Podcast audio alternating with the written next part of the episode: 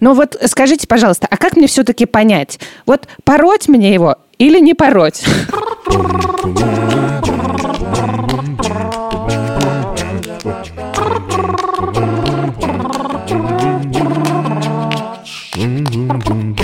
Это подкаст «Дай списать» от Яндекс Учебника, в котором мы обсуждаем, как и чему учат в школе в современном мире. Меня зовут Елена Краевская, я работаю руководителем методической команды Яндекс Учебника. Меня зовут Полина Истрих-Геллер, я учитель химии в Европейской гимназии и аспирант-кристаллограф. И сегодня мы поговорим на одну из, наверное, самых холиварных школьных тем – что не так с оценками в школе.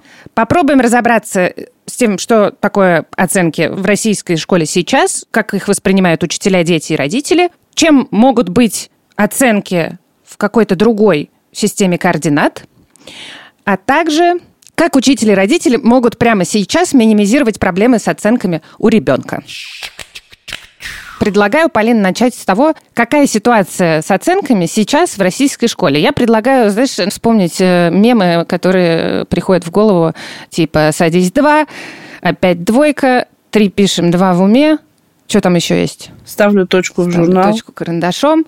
Э, моя учительница по физике говорила всегда, что на пять физику знает только она, поэтому такой оценки у нас просто не существовало в школе по физике. И, ну вот, мне кажется, что это какая-то такая понятная и нашим родителям, и нам, и нашим детям э, понятная парадигма, что оценка это, это то, за что тебя могут э, дома прибить, в школе э, опозорить, и то, что нужно, значит, заработать, или то, что ты не сможешь заработать никогда, потому что ты тупой. Вот какая-то примерно такая мотивация обычно. Да, кстати, у меня одна из моих самых больших проблем в школе была то, что я все время получала четверки, и я никогда не могла понять, почему у меня четыре, а не пять. Это было прям смешно. Ну, то есть, на твой взгляд, что такое оценка э, в школе сейчас? Кажется, что изначально это был инструмент, чтобы показывать уровень, но сейчас это превращается в поощрение или в наказание, например, за поведение. Если кто-то, не знаю, кричит на уроке, можно поставить двойку за поведение, и ребенок перестанет это делать. Удобно.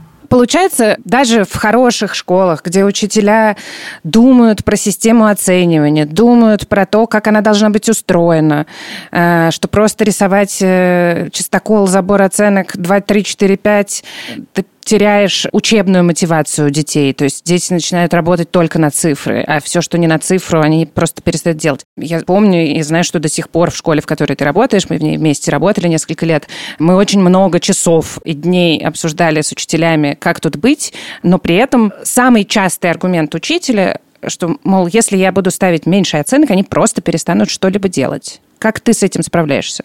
Это, конечно, тяжело, потому что и сейчас, когда дети приходят на лабораторные, они сначала у меня спрашивают, а это контрольное? И, и у меня уже не хватает терпения, и я каждый урок говорю, да, это контрольное. Дети пугаются, но потом уже, наверное, на пятый раз они сказали, чтобы я перестала так шутить. Ну, соответственно, у тебя тоже это не работает. Ну, то есть, как бы это, это же очень привычный инструмент, который заряжается с первого класса, контрольные, оценки. И дальше действительно все в этом процессе приучаются, родители, дети, учителя. И дальше ты не можешь из этого процесса просто выдернуться. Потому что дальше, если на оценку, то и, и не важно.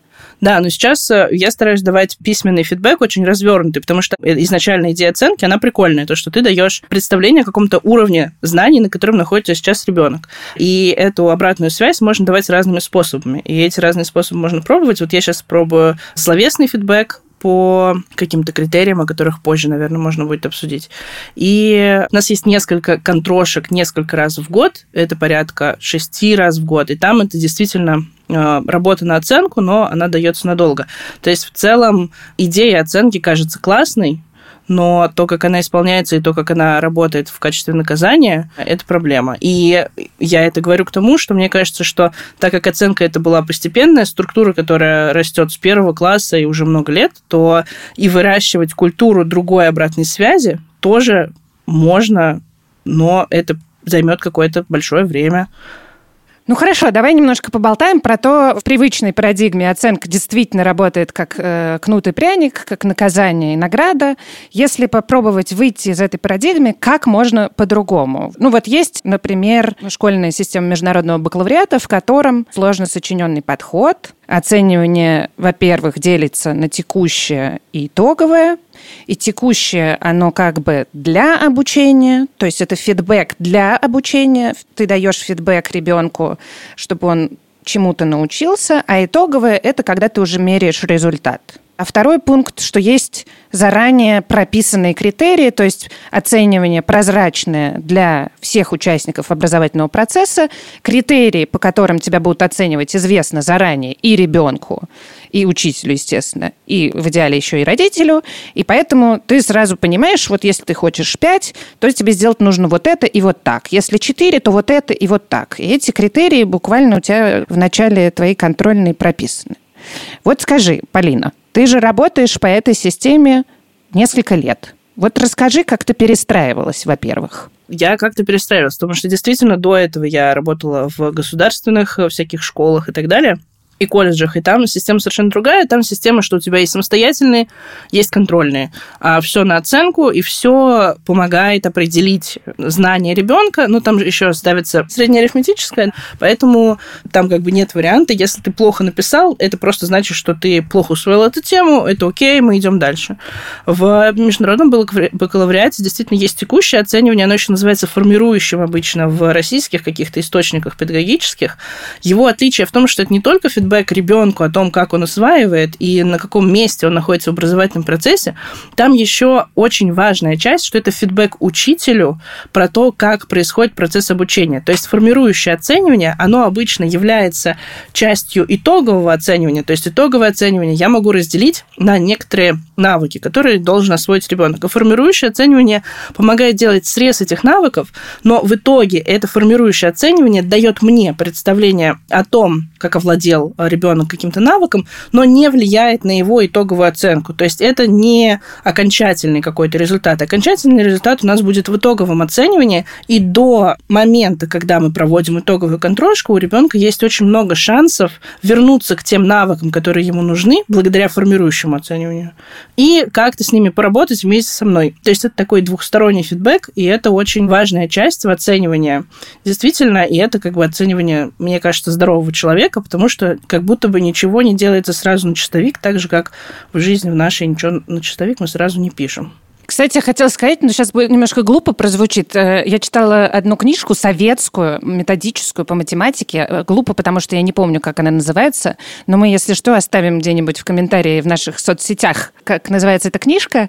Э, это какой-то советский классный математик. Тоненькая такая книжечка про то, как преподавать математику. И мне ужасно там понравилось, какой-то эмоциональный был кусок про то, что вот что вы делаете, если вы прошли тему с классом, они пишут контрольную, и у половины класса два. Если вы ставите эти два в журнал, то вы плохой учитель, потому что вообще-то это знак для вас, что у вас половина класса не освоила тему. И все, что вы должны сделать, остановиться и начать все заново пока у тебя там 98, а вообще он там пишет про 100, но это его идея, пока 100% у тебя не, не освоят эти навыки. Ты не можешь двигаться дальше, потому что иначе у половины класса провал.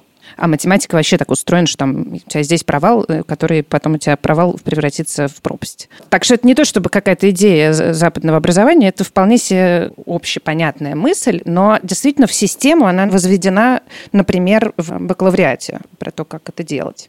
Но тут еще как бы, мне кажется, может быть важно, хотя, когда я преподавала в государственных всяких колледжах и школах, я была неопытным учителем, но если у меня там написал, например, много человек на два, э, то у меня просто нет времени перепройти эту тему, потому что у меня есть определенный план, у меня есть программа, которую я должна успеть, и я в нормальной этой ситуации не очень успеваю так, чтобы все разобрались, а уж с математикой и ОГЭ по математике это вообще другая история.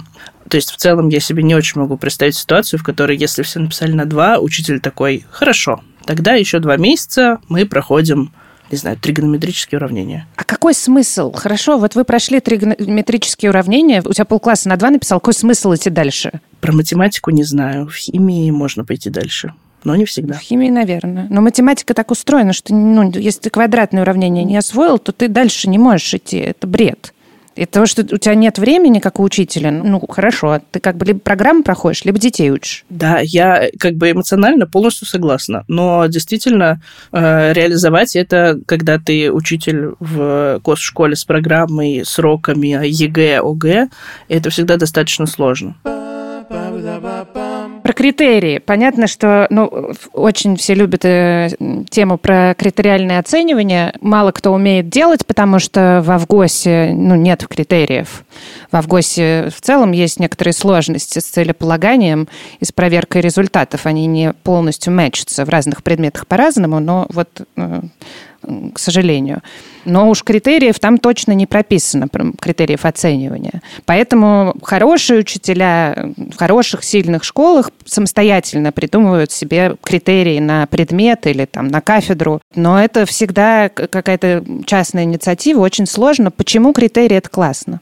Я сейчас подумала просто еще про ФГОС, что в ЕГЭ прописаны же критерии. Но у тебя в ЕГЭ прописано, но если ты посмотришь на ФГОС, на целеполагание, тому, чему ты должен научить ребенка, ты увидишь, что у тебя не мэчится ЕГЭ и тому, чему ты должен научить. То есть где-то мэчится, а где-то нет. Иногда ты учишь тому, что не проверяют в конце. А иногда ты не учишь тому, что проверяют в конце. И поэтому вот этот рассинхрон приводит в старших классах к тому, что мы готовимся к ЕГЭ. Или мы учим историю. И это, кажется, две разные задачи во многом. Да, действительно так. Я тут читала ФГОС по э, химии и была тоже очень удивлена, потому что там написано, что давайте мы будем изучать только самые значимые, самые важные химические соединения. А потом приходит ребенок, который готовится к ЕГЭ, и там какие-то такие соединения, которые, ну, они не имеют никакой значимости, но она обязана знать, как они называются. Ну, или как писать там реакцию окисления. Ну да, и на самом деле вот из этой штуки вытекает проблема, потому что что такое критерии в предмете? Это некоторое целеполагание. Вот у тебя есть цель. У меня есть цель построить дом, чтобы он был двухэтажный, из кирпича, зимний и, и с десятью комнатами. Это мое целеполагание. Ну и, соответственно, в конце я как проверяю? Я смотрю, что я хотел сделать. Я хотел построить двухэтажный дом, получился какой-то сарай с тремя комнатами. Ну, то есть вот я не достиг того результата, которого я хотел. Или там деньги какие-то хотел уместиться, а вышел из бюджета. Соответственно, у тебя критерии формулируются через целеполагание. Вот чему ты хочешь научить, а потом как ты это проверяешь в конце, получилось у тебя или нет. Конечно, когда их готовых нет, то от учителя требуется гигантская желание и поддержка коллег, чтобы эти критерии хотя бы внутри школы сформулировать для себя или хотя бы внутри своего предмета. Вот. Но что это дает тебе как учителю? Ну, это дает, во-первых, сильное снижение тревожности у детей. И когда я была школьником, я помню эту ситуацию, когда мне ставят четверку, а я не очень понимаю, почему у меня четыре, а не пять. И в биологии, э, например, или в той же химии, это не работает так, что, например, ты три уравнения неправильно написал, потому что там, как бы, может, не уравнение, там задача, и ответ сходится. Почему у меня четыре? Вот. И у детей тоже часто возникает вопрос по поводу оценок, и критерии – это очень хорошая штука, чтобы разруливать эти вопросы, чтобы конкретно показать, что было хорошо, что сделано на высоком уровне, что сделано на не очень высоком уровне, и, соответственно, что ты можешь сделать в следующий раз или что ты можешь сделать между вот этими этапами формирующего оценивания, чтобы накачать вот этот свой навык.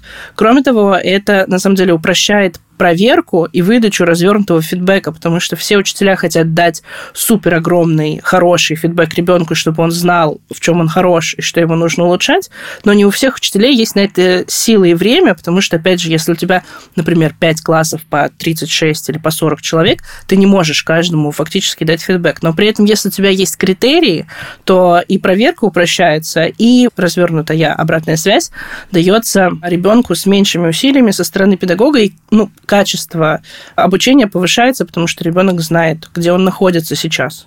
Полностью согласна. Еще один аспект про родителей, потому что, с одной стороны, звучит так, что, наоборот, должно становиться понятно и родителям тоже, почему моего ребенка три, почему два, почему четыре. Но я помню, значит, историю, что я, как обычно, в начале года зову желающих родителей послушать про то, как устроено оценивание в нашей школе, и рассказываем вот критерии, вот фидбэк, вот пятое, десятое, вот цели на предмет и так далее. И так тут 40 минут распинаюсь, и потом в конце говорю, теперь задавайте вопросы свои. И руку поднимает папа девятиклассника и говорит, слушайте, очень интересно, очень интересно, но вот скажите, пожалуйста, а как мне все-таки понять, вот пороть мне его или не пороть? Родители живут своей взрослой жизнью, работают, э, все заняты и так далее. Им нужно очень быстро. Пять – хорошо. Два – не играешь в компьютер. Ну, то есть им, им нужна какая-то простая система, простая линейка. А все, о чем мы сейчас говорим, это сложные линейки. Что делать? Не пороть в любом случае, вот что делать. Ну да. В целом, кажется, что если бы родители понимали и знали механизмы, как работает это в школе, и могли бы, например, когда там, я не знаю, Петя Васечкин приходит домой и говорит, мама, у меня опять двойка, а родитель знает, что есть критерии, то кажется, что родитель мог бы, ну, в каких-то экстраординарных случаях помочь ребенку их прочитать или в целом отправить, например, э, поговорить с учителем об этом. То есть в целом кажется, что действительно придется вникать, если мы говорим говорим о критериальной системе. Скажи, а можно как-нибудь вообще без оценок? Как-то я много про это думала, и меня, конечно, бесит, потому что я вот закончила универ. В универе, понятно, еще были оценки, в дипломе есть оценки. Дальше я закончила универ, и больше я с оценками в своей жизни не встречалась. Ну, то есть у тебя дальше идет какой-то на работе, у тебя идет действительно фидбэк словесный. Вот что-то получилось, что-то не получилось. Понятно, что это зависит от начальства, от коллег, от культуры компании и так далее, и так далее. Но вот этой вот прямолинейной системе, что я что-то сделала, и мне поставили оценку, опять вот эта награда, наказание, вот эта вот дихотомия все время, ты с ней живешь, по сути, именно в школе. Даже когда ты в универ уже идешь, ты уже как-то по-другому начинаешь к этому относиться. Ты можешь, в конце концов, решить для себя, что я не иду на красный диплом, я вообще работаю со второго курса. Поэтому мне пофигу, мне что интересно, то я учу. А в школе ты как бы 10 лет, 11, ты все время живешь вот в этой жутко стрессовой системе 2-5, 2-5, вот это вот хорошист, троечник, отличник. То есть в этом есть какая-то иерархия, какая-то система коммуникации, коммуникации и так далее. Вот как-то можно вообще из нее выйти? Что исследования говорят про это? Исследования говорят о том, что формирующее оценивание и критериальное оценивание – это одни из самых эффективных методов повышения качества обучения. То есть там все равно фигурирует оценивание. Просто мне кажется, что здесь очень важно говорить о многих условиях того, что мы говорим без оценок, потому что, например, если мы говорим без оценок, но со словесной обратной связью к работе, является ли словесная обратная связь в данном случае оценкой? Ну, я считаю, что да, конечно. Ну, то есть получается, что ребенок должен учиться, не получая обратную связь ни на какую работу, но тогда кажется, что качество этого обучения будет не очень высоким, потому что он же должен понимать, где он находится в своем процессе обучения. Хорошо, а если уйти от, от цифр только словами, тогда становится трудоемко слишком. Да, мне кажется, что это очень трудоемко для детей. То есть мне кажется, что проблема оценок, она не в их наличии, а в том, как они используются, что это не обозначение уровня знаний, а это буквально то, что ты сказала, наказание и какая-то иерархия.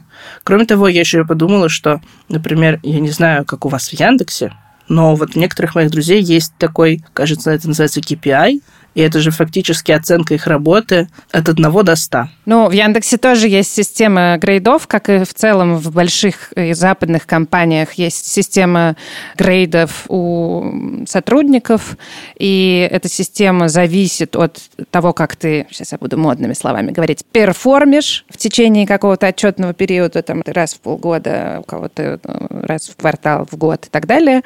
Э, то есть ставятся какие-то цели на квартал или полгода, дальше в конце идет какой-то ревью, и да, выставляются какие-то цвета или баллы и так далее. От этого как-то меняется твой доход и твой, соответственно, грейд. Честно тебе скажу, я первый раз столкнулась с этой системой, она меня в начале как раз именно этим и напугала, что, господи, я же с этим рассталась в школе, в универе, а тут опять какая-то штука. Но сейчас я скорее хорошо отношусь к этой системе, потому что компания огромная, и действительно, с точки зрения управления у тебя нет другой опции тебе нужно как-то придумать какую-то единую шкалу, которая подойдет, э, ну, то есть всем, от, от не знаю, начинающего стажера до топ-менеджеров. И это какая-то должна быть прозрачная линейка, всем известная заранее, ну, как критерии, всем понятная, и должна быть какая-то конкретная процедура, там, повышения тебя по карьерной лестнице или по повышению зарплаты и так далее. Но очень важно, что она действительно должна быть прозрачной, и там в основном, конечно, все завязано на фидбэке, на словесном словесная цель э, ставится в начале, и потом по этой цели в том числе идет фидбэк и от коллег, и от начальства, и, и сам себе пишешь рефлексию и так далее. И это, в общем, очень похоже на разумную систему. Понятно, что когда у тебя в компании 10 человек, то тебе не обязательно придумать такую сложную штуку. Мне кажется, то, о чем ты говоришь, это и есть формирующее как бы и как бы итоговое оценивание, что KPI или какой-то другой показатель это как будто бы итоговое, а словесный фидбэк это как будто бы формирующее. Но вот сейчас у меня такая система в классах, и она кажется мне очень удобной, но мне не кажется, что это может быть советом всем учителям, потому что у нас все-таки классы по 18 человек, а не по 40. Ну, по 40, да, как ты сказала, что действительно, когда есть конкретные уже прописанные вещи, тебе это как-то облегчает процесс. Ну, потому что в целом, конечно, в большинстве школ по 40, и не только в России, а вообще в мире. Ну, то есть 30, 35, 40 – это абсолютно стандартное количество детей в классе.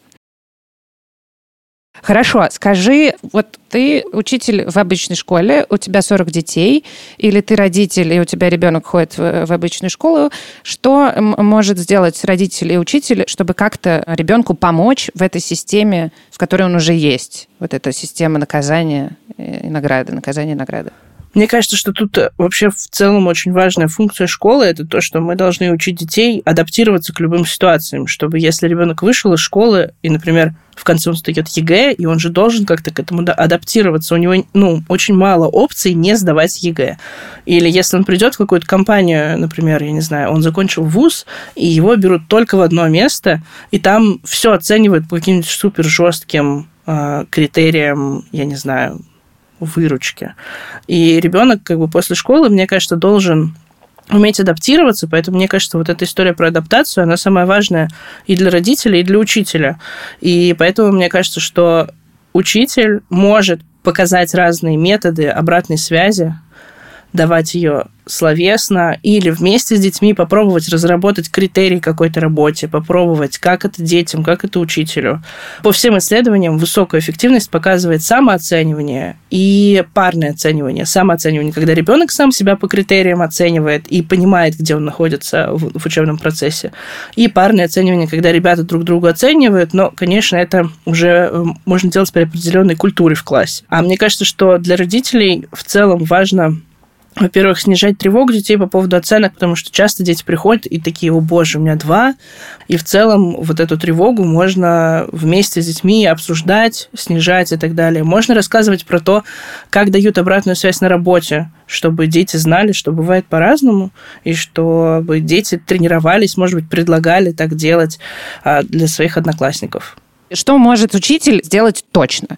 Во-первых, перестать демонстрировать на весь класс оценки всего класса. Просто перестаньте это делать, пожалуйста. Это доска позора, это полный трэш и, соответственно, сравнивать детей друг с другом. Ребенок должен сравнивать себя с собой в прошлом, а не с соседом по парте.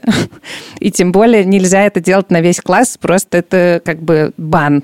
Потому что дети всегда себя сравнивают. Даже если ты создаешь супер нежную, приятную атмосферу в классе, детям все равно интересно узнать, а что у Пети Васечкина, чтобы себя с ним сравнить. Прикольно сравнивать себя с другими. Это, если это не какая-то токсичная штука, если там никто не делает это в каком-то, я не знаю, плохим путем, это может быть достаточно здоровым сравнением, но для этого нужно, чтобы у детей была эта культура этого сравнения. А когда у нас есть двоечники и пятерочники, я не знаю, как правильно их назвать, а, то такой культуры, кажется, нет. Поэтому кажется, что пока это все еще с нами, то можно действительно не рассказывать никому, у кого какая оценка. Если дети захотят, они, конечно же, сами друг другу все расскажут, но это уже будет без позиции сильного учителя, а они просто друг с другом будут это обсуждать. Да, они находятся в горизонтали, а учитель всегда выше. Или вот это вот. А вот у Пети, в отличие от тебя, Сидоров, Значит, вот это вот все. И, и родители то же самое, кстати. Это тоже очень частая родительская штука. А у Пети что? А, ну вот Петя вот молодец. Вот это вот постоянное тебя сравнение с другими, это прямо ужасно давит на мозг. Мем про сына маминой подруги. Да да, да, да. Про учителя мне просто все время очень хочется как будто бы защищать учителей, потому что э, история про то, что а у Пети оценка выше, чем у тебя, ну, по крайней мере, мне ну, не то, что хочется так сказать, но я могу понять, откуда хочется такое сказать, потому что когда ты чувствуешь бессилие по поводу того, что ребенок ну, не осваивает какую-то часть программы, это бессилие может выражаться вот такой злостью, что типа, а вот смотри, у Пети оценка повыше, вот он старался, а ты не стараешься, потому что как бы подтекст такой, что ты не стараешься, я не знаю, что мне можно с этим сделать, хотя я хочу с этим что-то сделать, но кажется, что могу попробовать манипуляцию. И предлагается вот такая манипуляция. Конечно, это совершенно нездоровая история, и кажется, что если бы у учителей было очень много инструментов и больше сил, то это можно было бы исправить. А про родителей есть какое-нибудь такое же простое какое-то решение про оценки? Можно перестать сравнивать с одноклассником, который получил пятерку, это то, что ты сказала. Мне еще кажется, можно э, не говорить про то, что если у тебя двойка по математике, то будешь дворником. Хотя кажется, что это тоже от бессилия. Но, возможно, если можно было бы обсудить эту двойку, понять, что не получается, то и родитель был бы больше вовлечен, и ребенок бы больше доверял родителю, потому что знал, что если какая-то проблема с математикой, то можно подойти к родителю и не, не прорешать примеры, а поделиться, и, может, родитель что-то предложит. В крайнем случае, может быть, родитель поймет, что есть ряд проблем, и необходимо, не знаю, сходить на какие-то курсы или какие-то консультации запросить. Кроме того, мне еще кажется, родитель может научить в целом ребенка отправляться обратно к учителю и спрашивать про свою оценку, потому что этот запрос обратной связи – это очень важная штука. Очень классно, когда взрослые так делают. То есть они возвращаются и говорят, почему я не знаю, ты не взял меня на работу. И ты можешь по пунктам расписать, что так, что не так. И мне кажется, это очень классный навык, который можно обсуждать с детьми, чтобы они возвращались к учителю, спрашивали обратную связь, спрашивали, почему у меня 4, а не 5, и тогда как будто бы это повышает их субъектность, не знаю, каким словом заменить, осознанность в обучении. Ну и в целом, мне кажется, что если родители вспомнят себя в школе, вспомнят эту дихотомию, в которой они прожили 10 лет, э, наказание, награда, то, может быть, просто немножко снижать с ребенком вообще вот эту вот акцентуацию на цифре. Что дело не в цифре, а дело в том, что у тебя получилось, не получилось, и что надо сделать, чтобы получилось. Да, вот это еще супер важная часть обратной связи. Не только, что у тебя хорошо и что плохо, но какой следующий шаг к тому, чтобы э, у тебя это получилось. И кажется, мне тоже кажется, что это может делать и учитель, и родитель, потому что на самом деле часто и дети могут сами это сделать, но им нужен такой небольшой толчок, чтобы понять, что именно им нужно сделать, чтобы улучшить этот навык. Ну, давай последнее чуть-чуть все-таки, моя любимая, обсудим про старание, оценку за старание. Обожаю. Что вот Маша, она вот очень старалась, поэтому у нее э, 5, а ты вот нифига не старался, поэтому у тебя 4. Или, я не знаю, Маше просто очень тяжело все дается, и ее жалко, и ей ставят столько же, сколько мне, хотя она объективно знает меньше, умеет меньше и так далее, но она старалась. Вот она, как раз иерархия и проблема отсутствия критериев.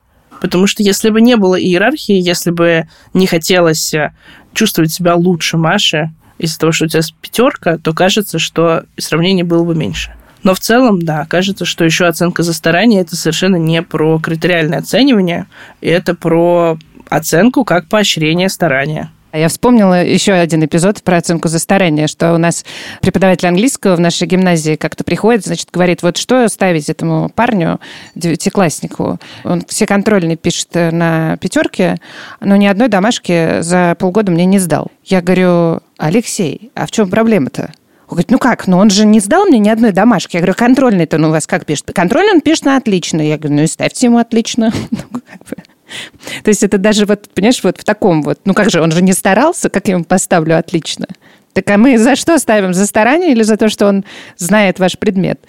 Да, я тут полностью согласна, просто я еще подумала о том, что кажется, что домашка там в определенном классе, ну или даже на самом деле домашка все-таки не очень с ней согласна, а выполнение каких-то формативов э, в течение года, они как будто бы помогают детям понять, что вот смотри, ты выполняешь формирующие задания, и ты получаешь хорошую оценку в конце. А когда получается, что ребенок не научился выполнять формирующие задания, получил хорошую оценку в, в конце, очень классно, но потом он как будто бы может перенести эти знания, и тогда, когда ему понадобится выполнять формирующие задания, он подумает, да ладно, я попробую сразу на итоговую. Но с другой стороны, ну, попробует сразу на итоговую, ну, не получится, сделает еще одну попытку, ничего страшного. Вот именно получит опыт, что так не работает. Или так не всегда работает. Не всегда, да-да-да.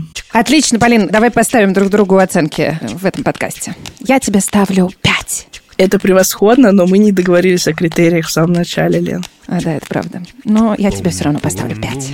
Я тебе ставлю 100. А вы ставьте нам, пожалуйста, оценки в Apple подкастах и на Яндекс Музыке. Пишите нам в группе ВКонтакте.